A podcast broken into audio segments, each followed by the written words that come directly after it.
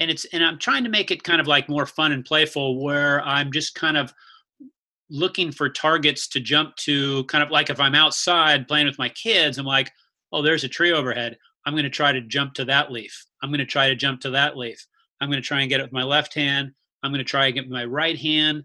Try to get one straight above me. Try to get one that's further away Welcome to the Movement Code Podcast, where we help you decode movement, health, and lifestyle so that you can expand and grow. Hey guys, my name is Antonio Gurley, your host for the Movement Code Podcast. I am a father, husband, business owner, rehab practitioner, and coach. Information overload has paralyzed many of us, and we are overwhelmed with good intentions and don't know what or who to trust. We aim to provide you clarity and confidence by bringing you expert advice for the everyday person. Thanks for spending some time with me today and enjoy the episode. All right, guys, welcome to episode three of the Movement Code podcast. Today in uh, today on the podcast we have Todd Hargrove.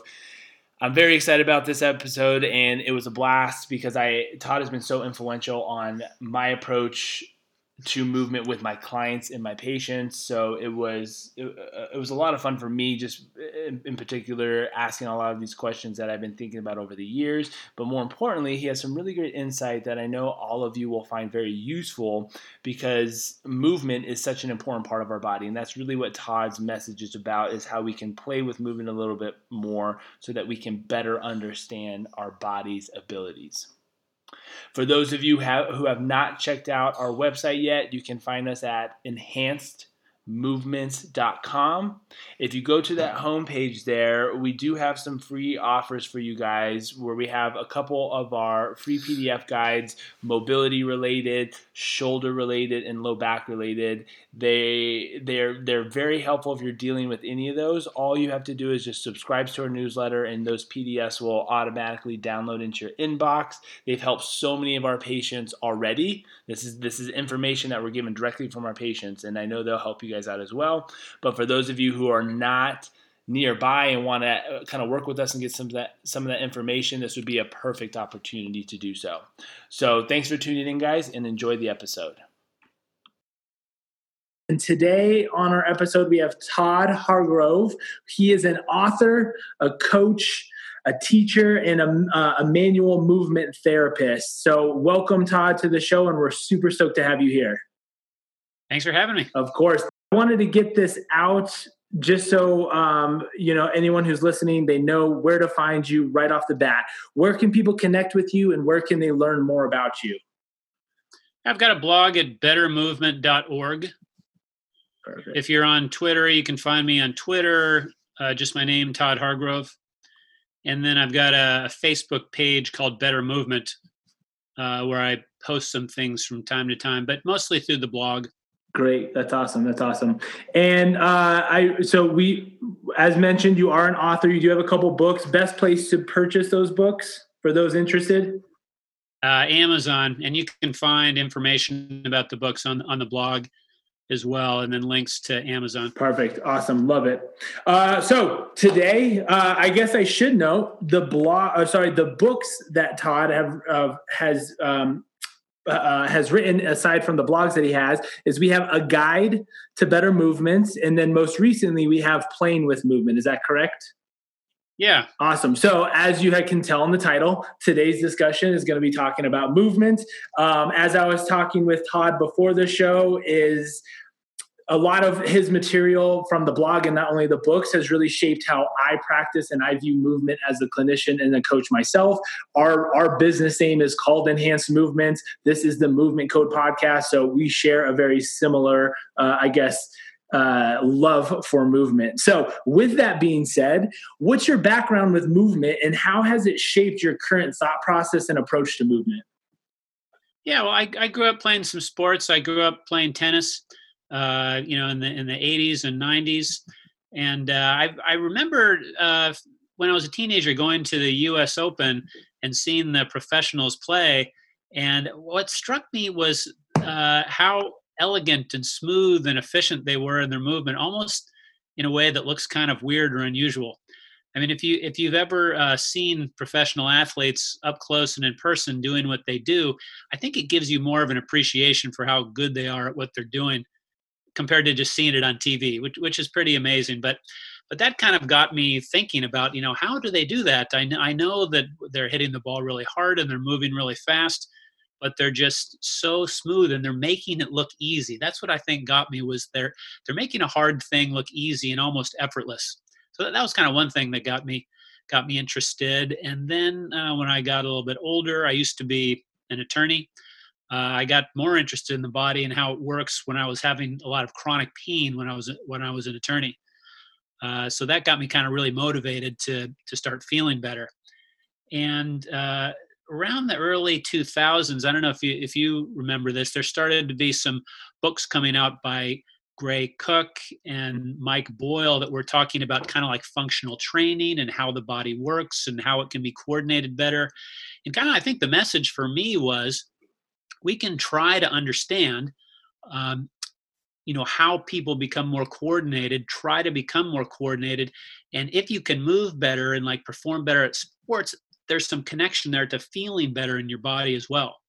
So at the time, I was still playing sports and, and interested in sports um, and I, I really like this idea that you could uh, that you could kind of like systematically uh, try to get better at sports and that would make you healthier as well so that's kind of my interest in, in movement and coordination and movement patterns like efficient ways to move that's awesome. Yeah. And, and, and I think that's what, so I think that's what I love about movement and find so interesting is I think sometimes we try to compartmentalize and segment things out almost to a fault where we we feel like we have to be able to accomplish something or do something in order b- before we can do something else. Like in order for me to move i actually have to be out of pain so we sit and wait for that to happen. Yeah. So yeah and i, I remember I, it reminds me like when i was going back to that tennis story when i was young and wondering how do you get good at that? Well there was the idea that you practiced.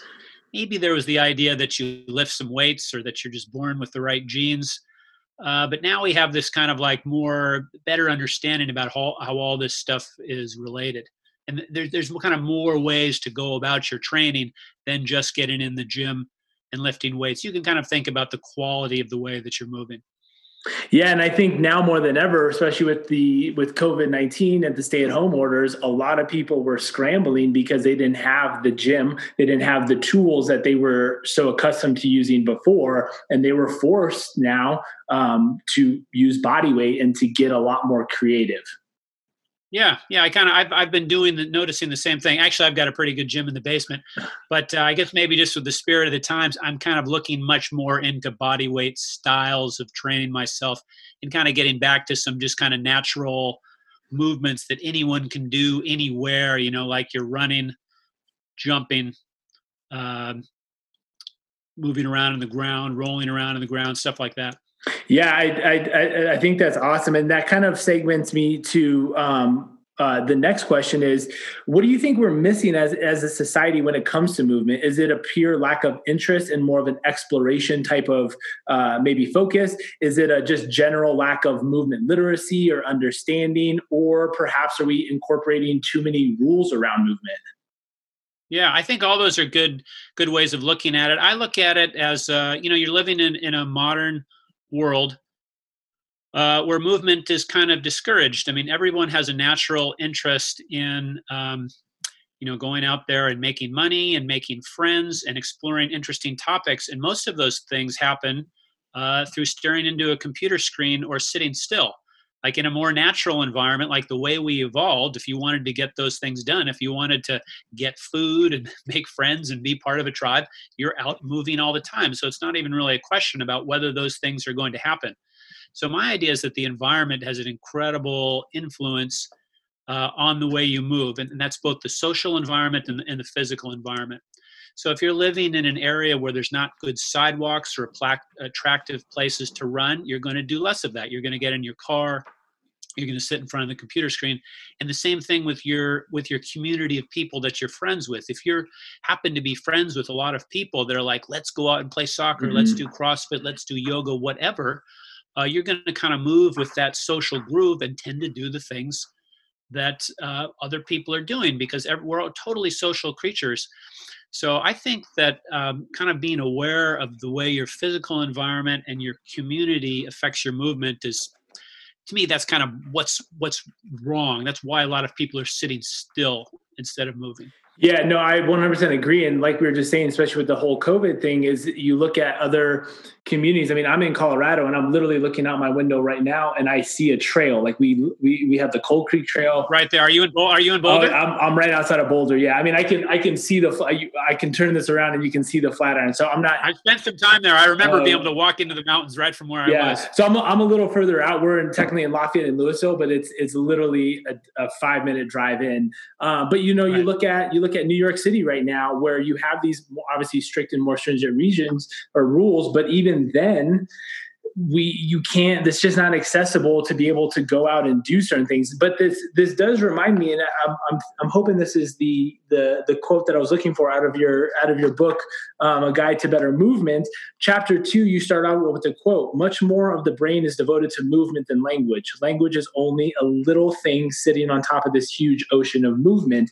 And more recently um, on uh, Dr. Leibson's webinar series through all of this for First Principles of Movement. He had Nick Winkelman on there talking about how movement, above all else, is what our body associates with so even though we even though we talk we use language and no matter what language it is there's usually some sort of associated movement that our brain recognizes instantaneously in hearing that and i find that super fascinating because in a digital world where most of our communication is now you know uh, through through digital whether it's you know audio or whatever that is there is a lack of movement in, in, in that. And and even just expression facial expressions and recognizing those things it's kind of hard to pick up on all those things.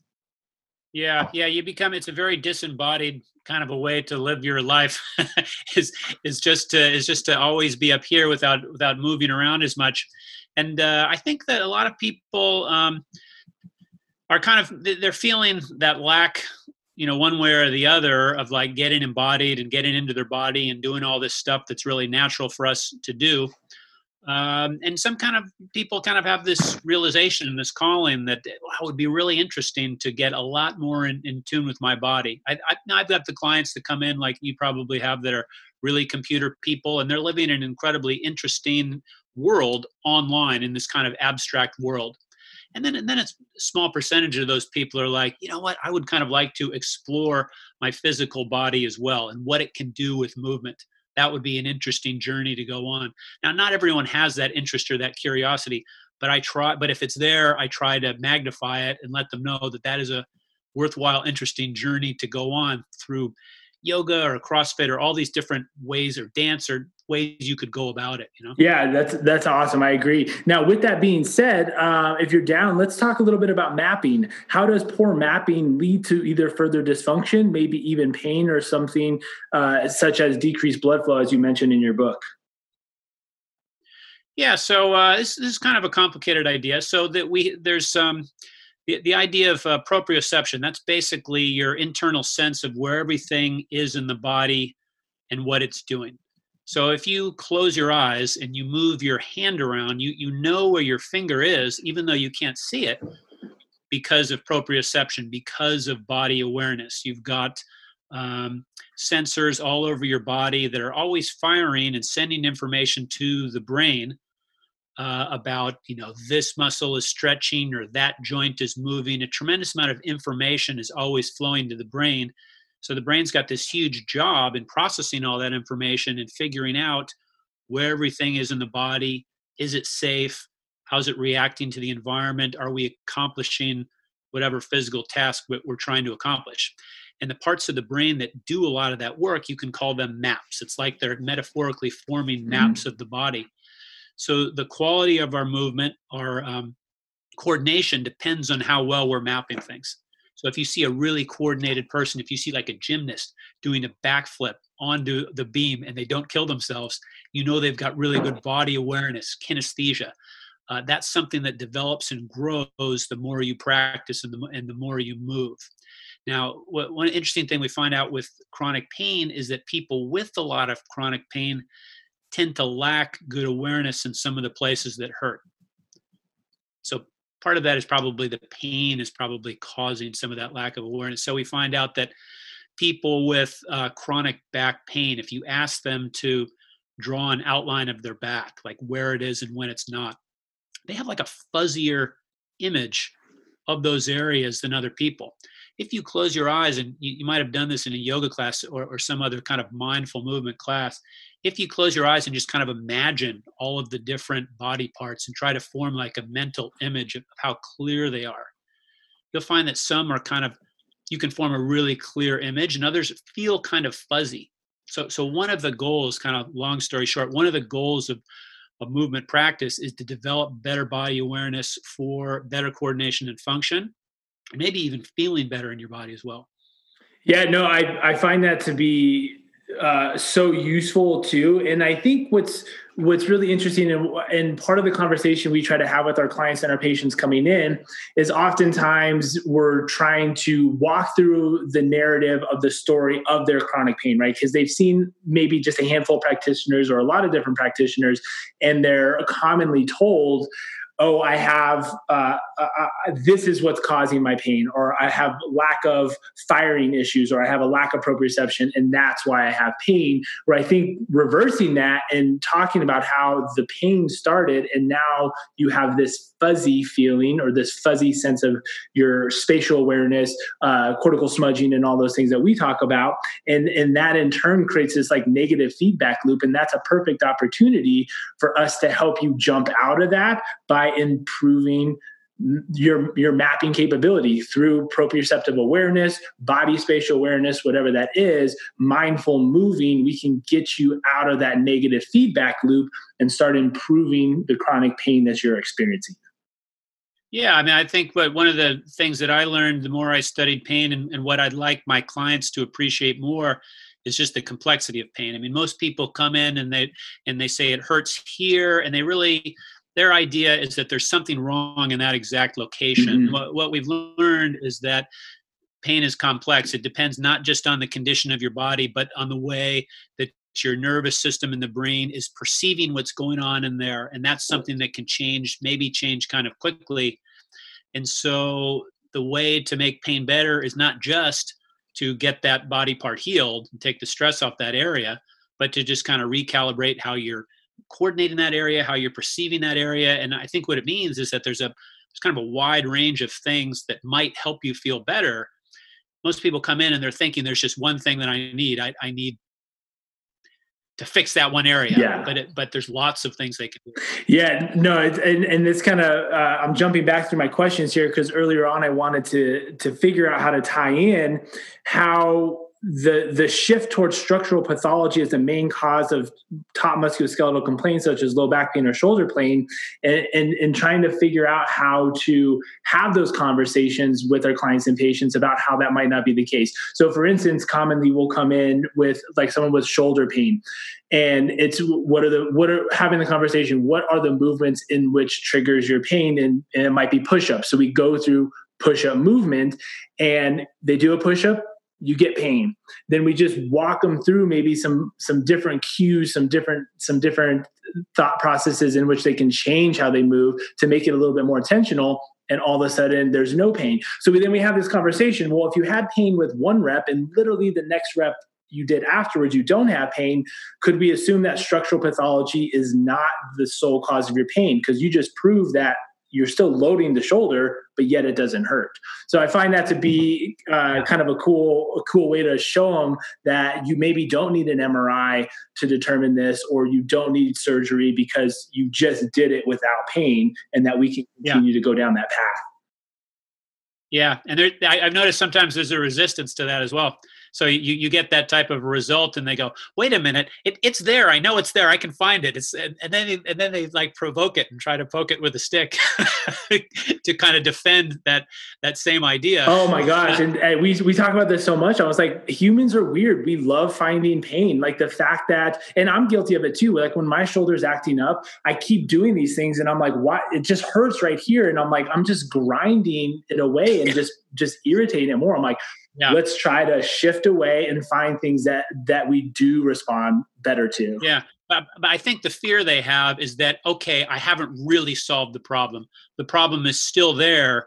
It's lurking, and I this is just kind of avoiding it or, or getting around it. But what what uh, the thing is, if it's not Uh, if, if it's not bothering you, that's not a problem. yeah, it's normal to have it's normal to occasionally have some signal in there and have some pain. By the time you're over over 25, it's normal to have a, a, a little bit of shoulder discomfort. Maybe when you're doing a push up. The the key is figure out how to do that push up so it's not bothering you and then you're doing good. Exactly exactly. I love it. Now with that i, I think what's super interesting and and perhaps you can share a little bit about your experience with feldenkrais and different things like that but using differentiation or dissociation. I use this quite often in my practice because i love getting people to understand how certain parts um, should and maybe could move independently, but at the same time, how that differentiation of movement will then make them more synergistically tied together when we do need them. So, for instance, my when I'm uh, and, and and as a chiro, which is which is super interesting. My wife's a chiro, so I'm super fortunate where I can get adjusted or manipulated if I do feel like I need it. But more times than not, I am on the ground trying to figure out how I can isolate certain areas of my spine or other joints and get them to mobilize on my own. And more times than not, it's me forcing a certain position of my body, whether that be my thoracic spine or something else, and then moving very segmentally a specific spot to try to move that out. And so that does that differentiation or dissociation helps me really isolate where I feel the issue to be to make long, stand, long longer standing changes. Yeah. Yeah, so uh, I, I, think that's all, all, of that really applies all the way throughout your your spine and rib cage. So your spine, you've got 24 different vertebra. Each one can move a little bit with respect to its neighbor. So if I like turn to look behind me like this, it's going to be kind of an, an easy, smooth movement. If all of those vertebra rotate just a little bit with respect to their neighbor. Uh, but what we see with people is that, you know, four or five of those vertebra, they're like a block and they're fused together and they're not moving with respect to each other. So if you can kind of find a way to isolate on that area and differentiate that area, you can kind of restore a little movement to there, which is really easy to ignore for a while because you've got so many, you've got a million ways to move these ribs uh, and the spine. There's just a, a gajillion combinations, and most people are only using just a very small percentage of them. So if they go through some some sort of a process to try to recover or like remember all the little subtle possibilities for movement that are there, they'll like add to their movement repertoire. Feldenkrais, they call that curing sensory motor amnesia. You've basically forgotten about some little subtle little movement that you can do and so you're not using it it's almost like a, a, language you haven't spoken for a while and you've forgotten some of the words and when you go back to it they start kind of come flooding back into your brain. Yeah i love that i love that. Now what's interesting too is you just you just uh, reminded me of something of how what what I think is super interesting, what I what I find fascinating about movement too is how we assume most of us are doing a movement and they're internalizing how it's actually being processed. But as you had mentioned before with our finger and spatial awareness, it really comes down to what is the outcome or the goal. And when chatting with people, and I work I work a lot more with like HIIT training, CrossFit, people that are doing boot camps and things like that, as the majority of the population seems to kind of be doing, is they're having pain, dysfunction, or trouble with the movement, but they're that's because the goal is to say, okay, pick up this weight, put this weight up overhead, or whatever that is. So I try to encourage them is change the goal. If the goal changes from not only just picking up the weight and standing up with it or putting it over your head, you have a much clearer defining target to move more appropriately. And with the dissociation, I think that makes it a lot more applicable for them. Yeah, I mean, one of the things that we learned in Feldenkrais is if you, one of the exercises you do is you do a simple movement like a, reach or a roll or a turn or something like that, and then you do the the same movement except for you change where you're putting your attention. So instead of my attending to my target, I attend to my attention is on the movement of the ribs or the movement of the scapula. Or instead of my intention being to um, reach one direction is to move in a slightly different direction.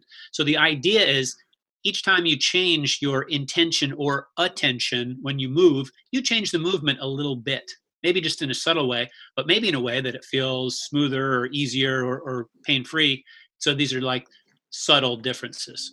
Yeah, I, I love that. The, the, the, the subtleties and the details, right? Yeah. Uh, now, I would like to jump back to uh, because I, I have been kind of going down this myself, um, reading some of Chris Sommer's work and and just hearing a couple podcasts and interviews he, he's been on and I am drawing a blank on his name right now, but I think it's just gymnastic bodies. Is I've had a I've had a strong curiosity with gymnastic and calisthenics and body weight training lately. My primary focus in in training modalities still kettlebells, just because it's bang for buck with three little kids. But that being said, I'm, I'm loving groundwork and I'm loving yeah. calisthenics like ringworks and whatnot. What are what are some of your thoughts on body weight training and how can people, especially now that COVID is still going on, how can people utilize body weight training for their advantage? Yeah, I I, I like uh, ring stuff. I like body weight stuff. You mentioned uh, GMB. I know those guys. I think they've got a great website for anyone who wants to check it out. I think it's I think it's GMB Fitness or something like that.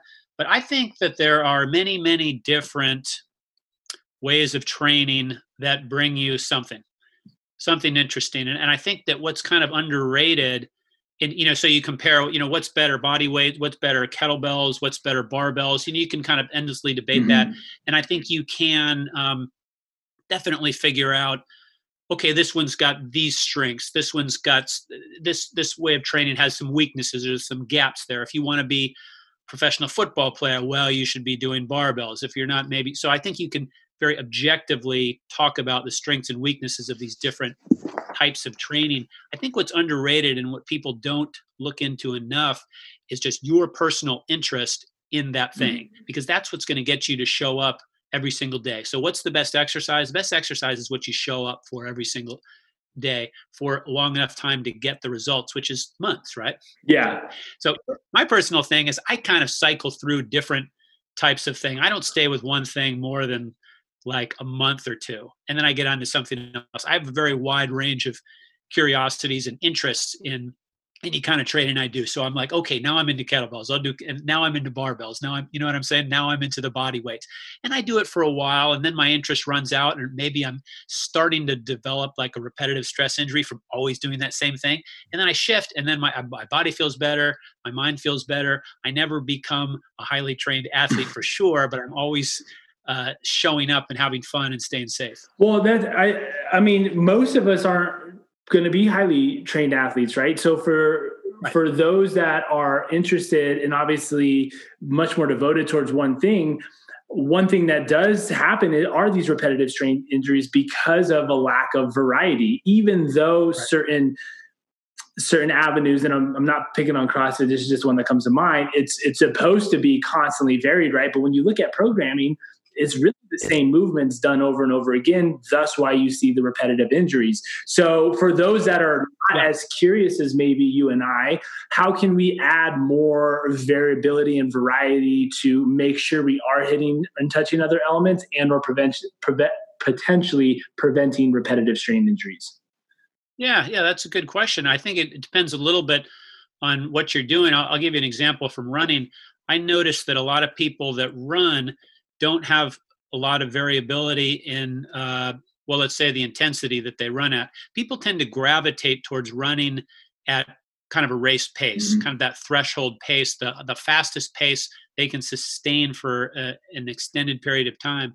And i've read although i'm not by any means an expert on running i've read uh, there's an interesting idea called uh, the 80-20 principle in running. Are you familiar with this idea uh, this guy Stephen Seiler looked at the running logs of top aerobic athletes. So these are rowers as well, and what he found 80% of their time is spent in like long, slow distance, very low intensity. They're staying away from that race pace. And then they spend a lot of time, not a lot of time, but some time going as fast as they possibly can. So the amateur tends to spend all of their time, almost all of their time at this one intensity, neglecting spending doing the really high intensity work and doing the really low intensity work. And i think that's kind of generally true for a lot of people that, that work out with weights as well. They're always doing something that's kind of like medium hard and neglecting the super high intensity and the high volume of low intensity. You think that's right? Oh yeah, I, I, I mean, I, I'm shaking my head because I'm also guilty of that. But I do it. I do it myself. I, I, I gravitate. Yeah, I, I, mean, I was literally having this conversation uh, for one of our other episodes, chatting with the gentleman who was talking about breathing, and he was recommending um, for every one day you have intense training, you have four to five days of the moderate loads, right? And Pavel Tsatsouline talks about this a lot in his kettlebell works and books. Is don't get burned out. Yeah, it's like because it's it's live to fight another day, and so much of us is we're just go go go go go, thinking that we can get more in, and that's going to get us results faster. But yet, you're each day in and day out, your training becomes suboptimal because you're not recovered or you have the repetitive strain injuries and then you get super confused because you're like why do i keep getting hurt every two to three months?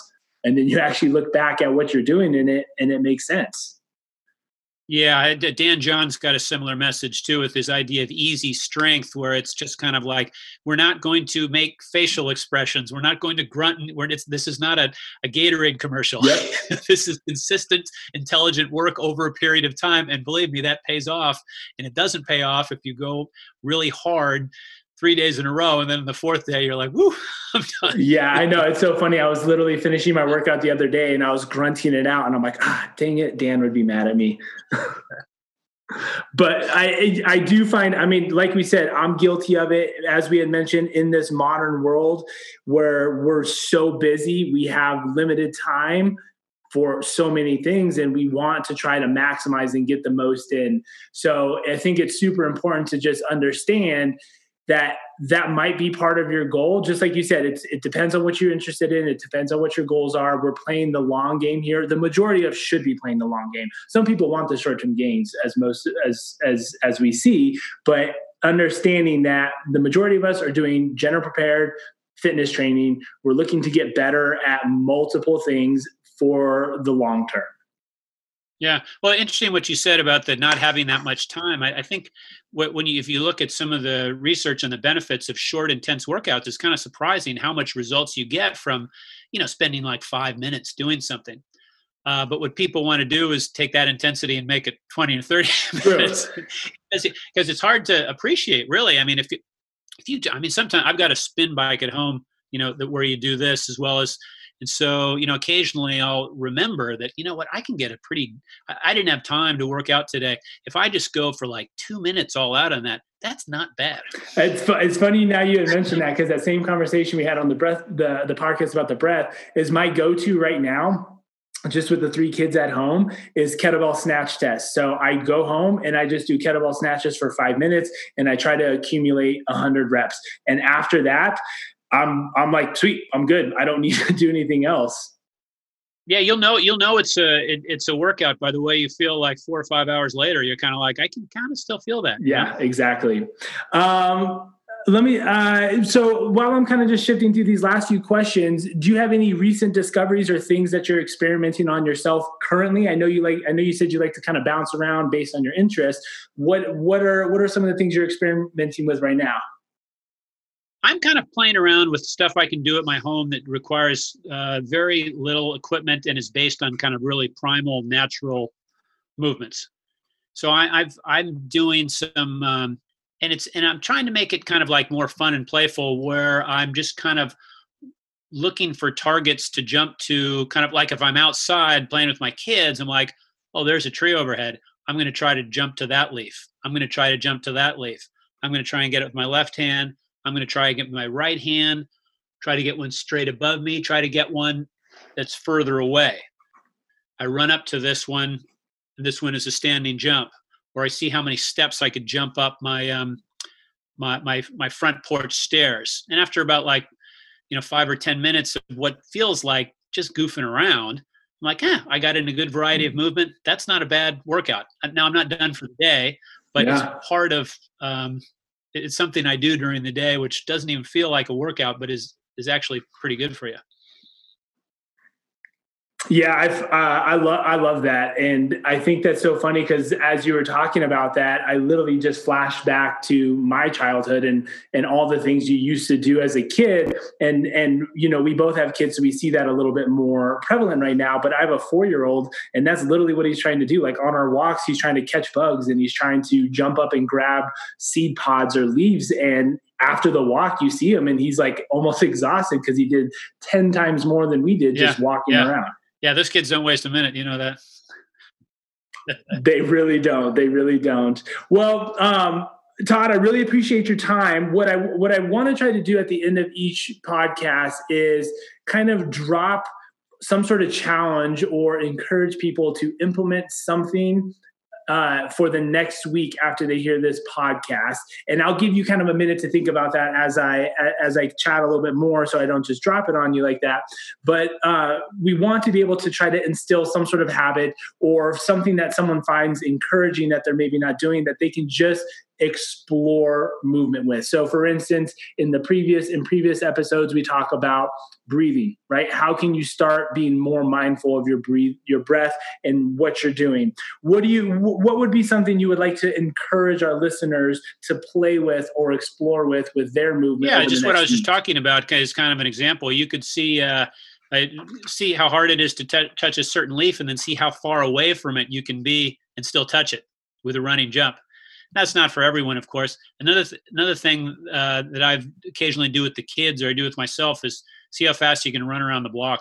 You know, what's what's your best time for running around the block? We think a lot in terms of you know what's my broad jump or what's my mile time, but if you kind of contextualize this to to to, to things that are around you, I think that the idea of doing those things jumps in your mind a little bit more, and it's it's a little bit more meaningful in a kind of way. I mean, this is the way kids would do stuff. Kids don't say, let's have a let's have a hundred yard dash. They say let's race to that tree. something like that. Yeah. So I mean, just yeah, kind exactly. of like thinking of your world as a gym or a place to move is one of the advantages of, of those things. I love it. I love it. So this is uh, what I love about both of those two is they're outside right? We're going to get outside. We're going to do a little target practice with your jumping, and then we're going to start playing with different running distances over this next week. Pick a pick a distance in your neighborhood, short or long, and test yourself. And then over the next, uh, which is great because you can do it at the beginning of the week, play around with some additional things, and then hopefully in a week or weeks in the in the future, you can test and see how you've improved. Todd, I want to thank you for uh, joining me today it's been a real honor and pleasure chatting with you. As I said before, your work has greatly shaped the way that I view and approach movement in my office. So, um, from an extended thanks for my patience, uh, we really appreciate everything that you're doing. And for our listeners, be sure to check Todd's blog out.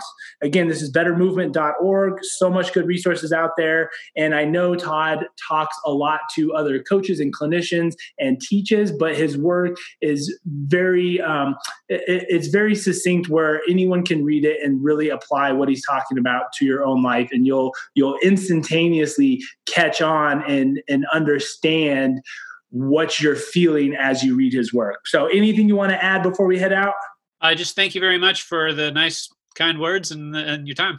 Awesome. Well, thanks again, and we'll connect soon. All right, guys. Thanks again for joining us on episode three of the Movement Code podcast with Todd Hargrove. Challenge this week is to get outside, start playing with movement. Find a tree branch, a leaf, something a little bit out of your reach, and start jumping. Try to challenge yourself in different ways we have not been doing for a while. Go around the block, time yourself, sprinting long distance. Get outside, start playing around with movement a little bit more, and exploring your capabilities so that you can learn a little bit more about your body. Thanks for tuning in with us today, and we look forward to seeing you guys on the next episode.